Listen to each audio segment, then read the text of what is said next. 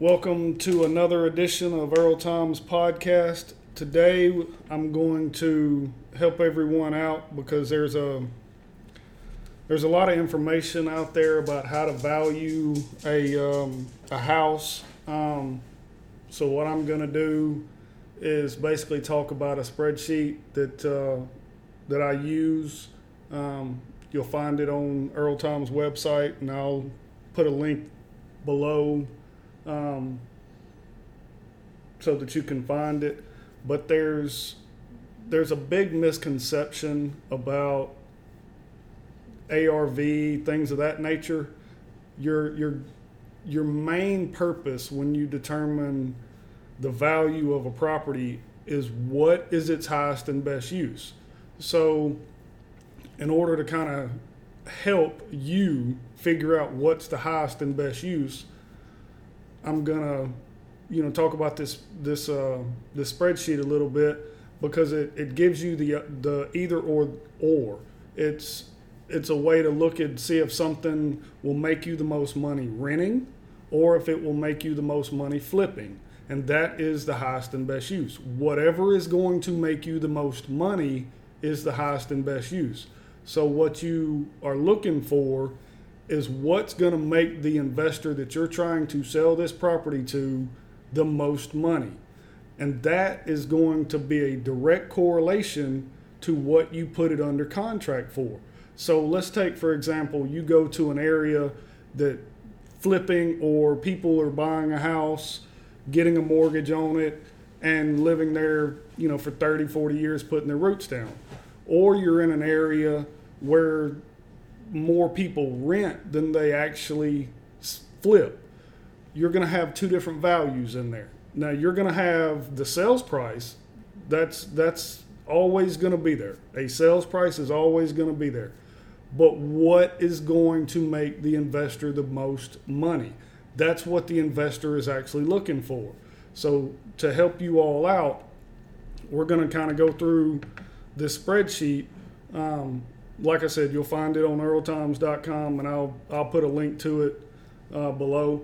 But um, but what you need to focus on is not what Zillow says everything is selling for, because Zillow doesn't tell you whether it's going to be rented or whether it's going to be sold as as an owner occupant. Now you'll see a good bit in the sales price reflected in that so when you get in these areas with a lower sales price, usually that's gonna that's gonna tell you that it's being rented. If you go into areas with a higher sales price, typically that's going to tell you that it's being sold to an owner occupant because you can't make the most money renting a, a house with a high sales price. So let's say that you've got a $200,000 house, but you can rent that for $2,000 a month that's not making a lot of money. In essence, that's a 10% gross return. There's not many investors that's going to look for that. So let's say that you go in on this $200,000 house, you you look at it in terms of I need to get this to leave the the person that I'm selling the house to enough money to be able to turn around and pay the closing costs, the real estate agent commissions, do the repairs and still make money. So let's let's use an example of the $200,000 house. If we've got a house that needs $25,000 worth of renovations, that automatically puts us down at 175. That's our starting price. So in my market, you have 6% closing cost and 6% agent commission. So that's $12,000 for every 100. So if you've got a $200,000 house, you know that that's now $24,000. So you're you, you were at 75 with just the the renovation. So even though it's 24, we're just going to keep numbers even. So let's take the 24 off of the 175. Now you're at 150 before your investor ever makes money. That's their that's their cost, hard cost to make money. So what you have to sit there and, and realize is how much lower of that do I need to get so that the investor can make money that they're satisfied with and and I'm able to actually make money too. So if you have an investor that says, "Okay, I'm good with making 25,000 off of this house." All right, that puts you down at 125. That's where that's your starting price. So whatever you negotiate below that is going to wind up being your assignment fee, or if you double close, that that's the money that you make. So you have to back into these deals, but knowing how you have to back into them makes the biggest difference in the world. Now, what I do, I always take contracts with me, but that's because I've done this for so long as far as appraising and things like that. So before I ever go out to a property, I have a good idea of what a house is going to be worth. And because I've done so many renovations, I know what the renovation cost is going to going to be, so I can typically put something under contract while I'm there. People that are just getting in the business, I wouldn't necessarily suggest that because you need to go put your eyes on it, then come back and compare what things are selling for, what it could be worth, and get a get a better idea. Maybe come back and run this spreadsheet when you get finished. And then that will give you the opportunity to know what you need to put this house under contract for, give you a better idea so that you can make money and your investor can make money and everyone is happy in this process. So this this spreadsheet has two different tabs on it. One tab is the rent uh, analysis and the other is a flip analysis. Now, there's a lot of formulas on this spreadsheet. So if you don't know what you're doing, if it's a if it's a cell inside this spreadsheet that has a formula, don't change it or go through and save a hard copy of this spreadsheet and then make another copy that you're going to play with and get familiar with it and things like that so that you can kind of figure out what I've done. Because really, what I've done is actually do a spreadsheet like I would be appraising this. And it's very, very, very in depth and complicated. So, like I said, if you don't understand what I'm doing on here, don't alter this spreadsheet with the formulas in a cell unless you have a hard copy that you're not working off of. Because if you mess it up, it's going to mess the entire thing up. But the cells that are just basically blank, you can go ahead and play with them because there's like say property taxes. There's there's nothing in these cells that have a formula involved in property taxes. So let's you know if you can go in and edit your property taxes, things like that. But one thing that, that confuses a lot of people about this spreadsheet is is at the very top. You've got a little yellow cell that you can have either low, moderate, middle, or upper end. And what that is is a census tract. Typically your your your census tract will tell you what the demographics are, everything about that neighborhood. So what if let's say that you're in a high end area, well you need to use the upper. But if let's say you're in a low income area, there's a, a good bit of poverty in there, things like that. You need to click on that cell and it'll have a pull down screen that'll give you the different options. So you need to change where you are based on the, the census tract and your demographics to reflect your area. And what that's going to wind up doing at the very, very beginning is it's going to change the entire spreadsheet, formulas and everything to reflect the area that you're actually in. So, like I said, if you're not comfortable with a lot of in depth things, do not alter this spreadsheet because if you do, you will mess the entire thing up. But you've got the, you start out basically with the appraised value on the rent analysis, the rent amount, what you think it would rent for, things like that. What this spreadsheet is designed to do is basically show a investor going and buying a property, getting it stabilized, and then refinancing. That's what probably 60, 70% of investors do. Most of the hedge funds do it. It's it's just they just reuse the money they already have to be able to continually buy properties. It's just a big cycle that they all go through. So even though you may have some buyers that are going to sit there and just pay cash on everything, that's fine, that's great, that's wonderful. Let them do it. This is going to tell you whether or not the majority of your investors would look at it and buy it based on these numbers. So, and I'll tell you how I present this at the a little later in the in the episode, but um, what you're looking for on this is is really trying to figure out whether or not this is a good a good buy. It'll help you kind of cheat and see, okay, I need to put it under contract for this price based on the appraised value. In the event they're going to get a loan, are they going to be able to refinance it back out?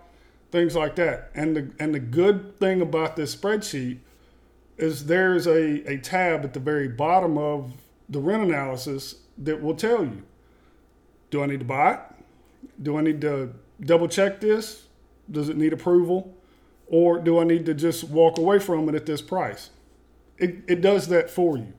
And what it does in the mid or the upper, 12% is basically the buy threshold because most people that are going to buy to rent in an upper area or mid area they know that's that's really going to be a good return on their on their money on their purchase but when you go to the moderate or the low your buy percentage your return is 20% so if it's lower than 20% it's going to be sketchy for an investor to look at because these are gross percentages now the 12 and the 15 they're gross percentages um, so when you go in and you uh, excuse me, they're they're net. I'm sorry, I didn't mean to say gross. Um, so when you're looking at these deals, you know if you can get something at 20% in a low to mid, I mean moderate census tract, you've got a good likelihood of getting that deal sold.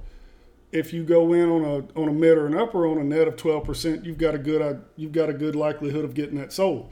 But what that also does is give you room with your investor to negotiate because if let's say that they want 18% in a low to moderate area, you have that ability to go in there and sell it to them because you're not going to miss that much money, but it gives you the leverage with your investors to negotiate, but you send it to them with this um, with this percentage and this you know asking price of what you're trying to sell it to them. So when you go through the rent analysis, you're you're looking at things like you've got the purchase price, the repair amount, you've got you've got holding cost because it, it is going to cost the investor money to hold the property until they can stabilize it, potentially refinance it, whatever whatever may be. Um, you're going to have insurance that I've stuck on here that, that's prepaid.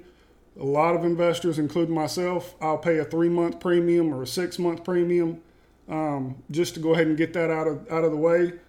You've got the reserves, the capex on it. So what you're putting back, um, you know, for in the event of repairs being needed, things of that nature. Um, closing costs are involved in in the spreadsheet, and then you're basically putting your taxes. You've got the escrow for the taxes in there. Um, if a tenant is going to whatever your rent amount is, typically most investors do the same thing on the on the security deposit so it, it factors that in as well then it goes through with the with the mortgage on there things of that nature and then it'll sit there and tell you the equity of the property that you're that you're looking for based on the demographic the census tract that you're working with and then it'll give you a total cost basis you know to the side of it or whatnot um, but when you're looking at at the income and expense portion of it where it gets into the net return, which a lot of people call cap rates. Really, it's just a return. A cap rate in, in a house is just a return. Um, so you've got your vacancy factored into it, which is also a formula. Um, the vacancy rate that I have entered in, in, in this spreadsheet is 6%. That's typically good for a house, um, depending on your area. You may want to change that, you may not. But again, if you don't know what you're doing, I would I would be hesitant to alter it unless you have the backup that you're you know not messing up. Um, but it's got other things. Sometimes you'll have a fire dues. Your your insurance is going to go in this as well because these are part of your carrying costs that are aside from the P, the prepaid, you've got your annual taxes, the, the fees to lease the property because your investor is going to have to pay someone to uh, to lease it, or if they do it themselves, it's still going to cost them some money. Whether it's time, gas, whatever it is, it's still going to going to cost them some money. Got management fees in it. The um, then you've got that amortization expense because it it is it just it costs money to to finance these things. You've got something in here called bad debt. The uh, the bad debt percentage is three percent because sometimes a tenant's late, something goes on, the owner has to basically front the payment until they get it back in from the tenant. That's part of doing business. So you you have to factor it in. So once you get down to the very end, you've got a you've got an annualized profit for the for the house that you're going to wind up say passing on to the to the investor.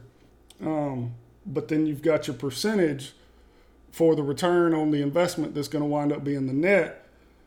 But what you also have, and this is one thing that most investors really pay attention to that most of most of wholesalers are not even paying attention to, if if not even aware that it's a, a thing. Um, but you have a tax effective return.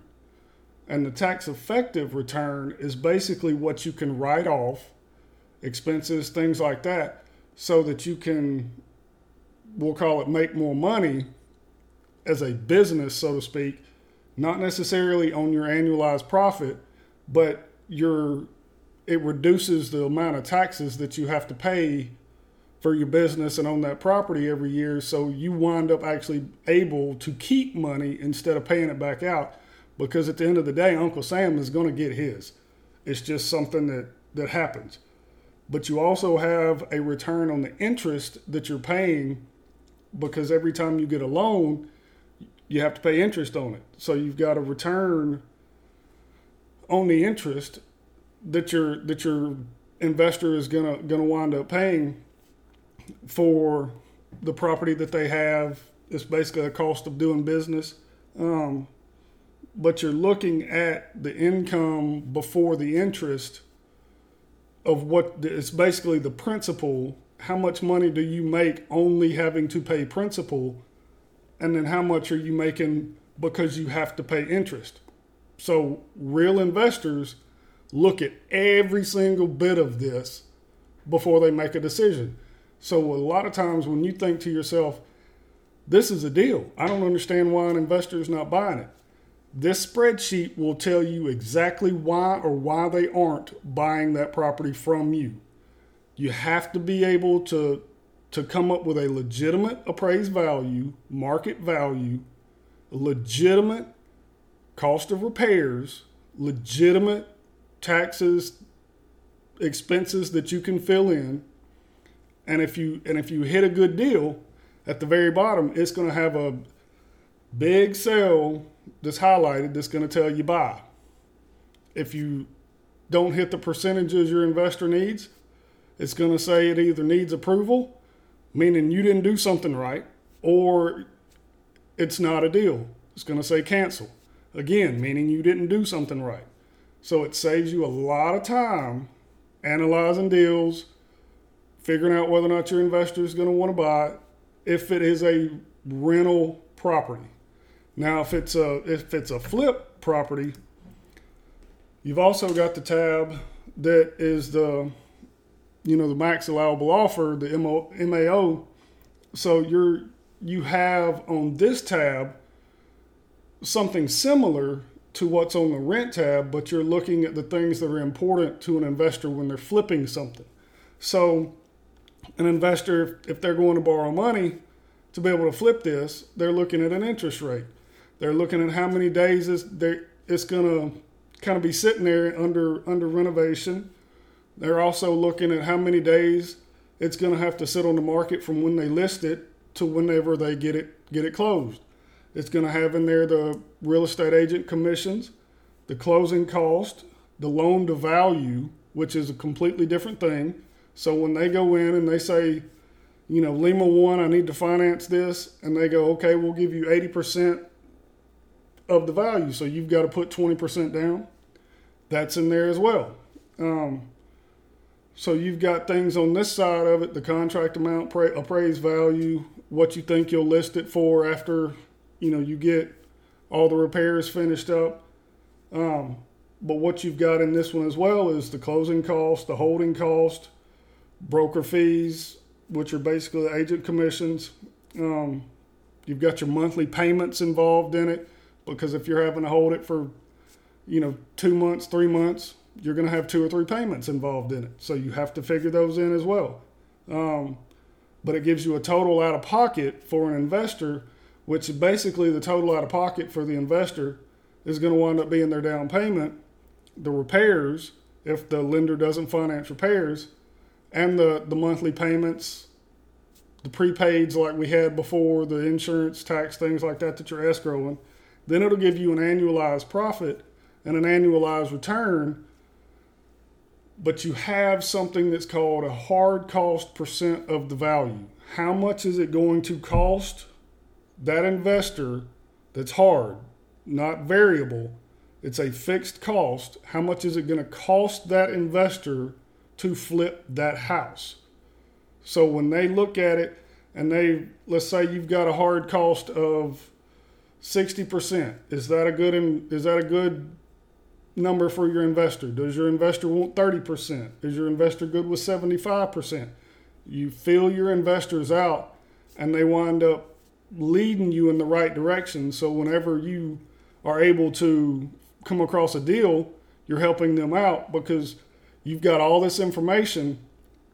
Um, and it also has on this on this flip analysis a spot to, for you to be able to put in comps unless you know what you're doing, I would not suggest putting those comps on this spreadsheet because what a lot of wholesalers do is make the mistake of putting the highest comps possible on the when they send it to someone, which nine times out of ten are not actual comps for the house. So you making a suggestion, if you can get everything else right on this on this spreadsheet, whether it's the rent analysis or the flip analysis, but you mess those comps up, you've messed that whole spreadsheet up because that's based on that's based on what you have put your appraised value at. So instead of going in and looking for the highest comps that you can possibly find, be legitimate. Do real comps. Don't fluff them. Put in there what this house is actually going to sell for, not what you're hoping your investor will believe. That's how you ruin relationships. So when you go in on the, if, if you know what you're doing, put legitimate comps on there. What what you're looking for is something that looks similar, something that's in similar condition, something that has similar number of bedrooms and bathrooms, something that's sold in the last three months, something that's smaller in square footage, something that's bigger in square footage, I wouldn't go more than 10% on either side of it. That's just me. So if you've got a 1500 square foot house, your small comp is 1350, your large comp is 1650. Once you start, if you've got a 1500 square foot house, once you start putting a 2000 square foot house on there, you lose all credibility whatsoever to an investor. So they know right then and there that you're fishing for a number that's not realistic so you just lose credibility throughout this whole spreadsheet. All this work you did just makes you look bad. That's all it's going to do. So one other thing about this spreadsheet, one thing that I that I hesitate for you to to mess with it is because both of these tabs will talk to each other. So if you put something in on the rent anal- analysis that's actually on the the flip analysis side of it as well, you don't have to put it in on the rent on the flip analysis. The rent analysis will put it in on the flip analysis for you. So don't. That's that's that's one of the reasons I said unless you know what you're doing, don't mess with the formula sales in this in this spreadsheet. But if you if you take a good approach with it and you kind of buckle down and use these, both of these these tabs, if you use them to your benefit, you'll look more credible to your investors because you'll actually get in the habit of sending them good deals. Because when you look at these things, it's almost a way of saying, well, I would buy this. So when you start sending these to your investors, a lot of times they're going to sit there and go, okay, that looks good. Um, I mean, I don't have any issues with that whatsoever. It doesn't look like you really fluff numbers or held back on something. You you you put this down in an easy to understand way of this is what I can make, this is what it's going to cost me, this is what I can sell it for, this is what I can buy it for. Hey, let's do the deal. Um, now, how I send it to the investors is I basically open up a Word document. I fill the spreadsheet out, and then I'll go through. It's got both tabs actually have kind of like a border that goes around the information sections of them. Um, so I'll go through and I'll highlight that border because what I've done is on the right side of the border, I've got the mid, the moderate, low, and, and upper sections, and I've got the cancel, needs approval, buy on the right side as well, outside of that, that little area. And I put the, the decision, the buy, the needs approval, or the cancel large cell below it so that you don't have to include that when you send it to an investor. So what I do is I just highlight the area that's in the border, that's inside the box, with all the information of it, and then I'll I'll copy it, I'll paste it onto that Word document, and I'll come over and do the same thing on the flip analysis. I'll highlight that, copy it, and then on a new page inside the Word document, I'll put the um, I'll put the information. I'll put that on the second page on there. On the on the first page, I always put a picture with the address. You've got an area on this spreadsheet to put the address as well, but you've also got the area to be able to put in the bedroom and bathroom. So you're you're getting um, a full picture of the area. Now you've got an area on both of the spreadsheets. I wouldn't do it on the rent analysis, but typically what I do is on that fourth page is I go through and I make some notes. Typically it's about the condition, what needs to be renovated, you know, what I'm what I'm seeing, things of that nature. I don't get into too specific. Nine times out of ten, I don't put in the description how much I think it's going to cost to renovate because it's already in the in the different spreadsheets. But if you're only if you know you're only dealing with a flip, well, there's no sense in sending the um, the rent analysis to the investor. in that situation, you put the picture. The second page is the flip analysis, and then under on the third page, you're typing a you know a small description like, you know, it needs new flooring. What I'm seeing in the area is a lot of people are using hardwood, or a lot of people are using carpet, or a lot of people are using a metal roof or shingle roofs Vinyl siding seems to work in the area. If it needs siding, heat pumps instead of you know using natural gas. Whatever you're seeing in that area is typically what I go through when I put in that you know in that area, unless it's a buyer that buys in in the area all the time. And typically, if it's a buyer that buys in the area all the time, I put the picture and the, whatever analysis I'm using, and I don't even give them a description um, because they already know the area so what they see in the analysis, you're doing the work for them, but you always send in that same email, you send them, you know, the pictures, or if you use Dropbox or Google Docs, send them a link for the pictures.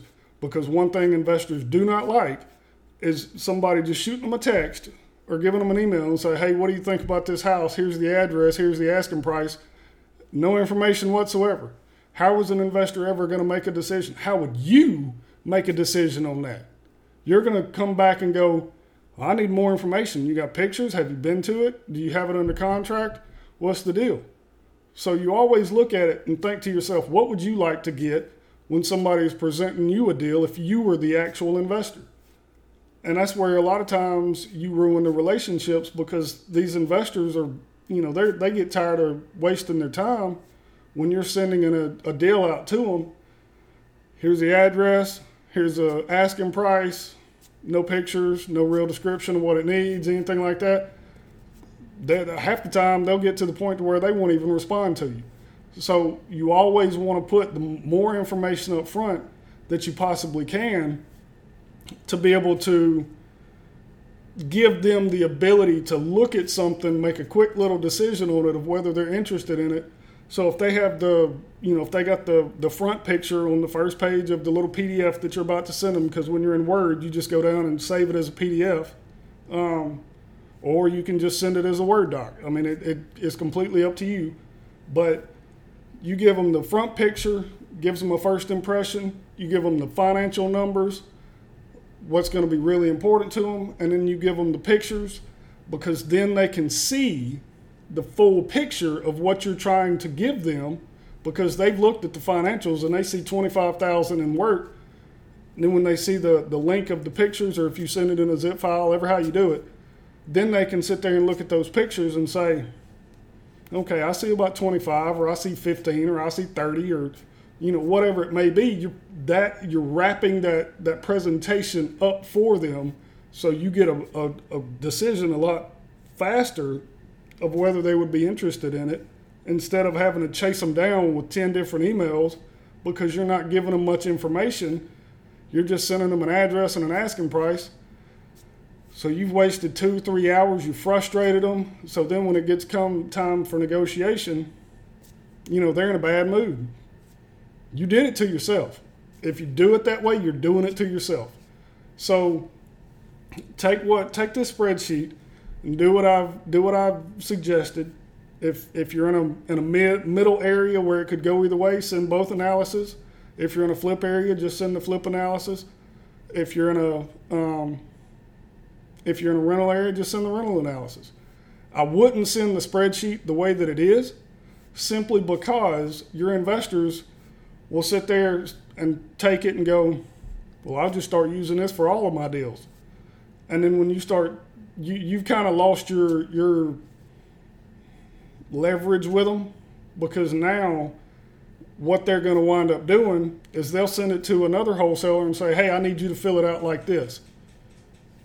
And then that wholesaler gets that gets this spreadsheet. They start sending it back to them and and you you've lost your hey i'm the one that gives you the best presentation the most information so now every wholesaler that's out there is sending them the exact same spreadsheet so you've gone from being number one to just like everybody else so that's why i always protect it by sending a pdf of it and just give them a short little two three four page pdf link of the pictures you know in the email or actually in the pdf it's up to you, whichever you want to do. But I've always found that the more information that you can give up front, the faster your deals close because your investors can make sound decisions a lot of times and be in the ballpark without even having to go out there and look at it. So it, it helps you in that aspect too because if your investors are going out there and they don't, they haven't seen pictures, they're just taking your word that it only needs twenty thousand dollars worth of work, and then when they get there, the roof's falling in it's just it, it helps you get your deals closed faster. So the more professional you can be and and appear that you're giving them the best information possible, detailed information about their money, because that's really at the end of the day all they care about. How much money are they going to make? So you go ahead and break that down for them, and they love you. Um, so with that, I hope you've uh, I hope you kind of understand what uh, what I've told you in this run over to uh, to earltoms.com and and check it out. It's it's there for you if if you want it. Um, every investor I've ever sent it to has asked me for a copy of it, and I refuse them every single time um, because I don't want to be that that one that basically makes their life easy. I only want their life to be easy when they're dealing with me because that makes me more money. Do you understand what I mean? So send it the PDF, Word document, whatever you want to do, but make sure they can't sit there and pull this out and start playing with it to where they can take away your advantage because like what we talked about on the last episode the personal capital this is part of personal capital this is your knowledge this is something that you have that no one else has so this creates your advantage. And the more personal capital you can have with an investor, the more deals you're gonna you're gonna close, and the more money you're gonna make. Um, but with that, we're gonna bring it to a bring it to a close. If uh, if you want to get this spreadsheet, like I said, head over to earltoms.com. We'll uh, post a link to where this spreadsheet is so that you can download it. Uh, but uh, if you have any questions, just uh, shoot us an email, earltomsemail at gmail.com, and, uh, and let us know what you think. If, uh, if we can help you, we will, because this spreadsheet is it's complicated, but it's simple too. As long as you let it do what it's designed to do, it'll be super simple for you. But when you start trying to get in and change it, make it your way, and things of that nature, it's gonna get it's gonna get complicated, and you're, you're it's gonna confuse you. So I would, like I said, I would just change the the cells that are in there that don't have a formula, and just let it ride. But uh, we hope you've enjoyed this episode. Um, we'll see you again in a, in a couple of weeks. Thanks for listening.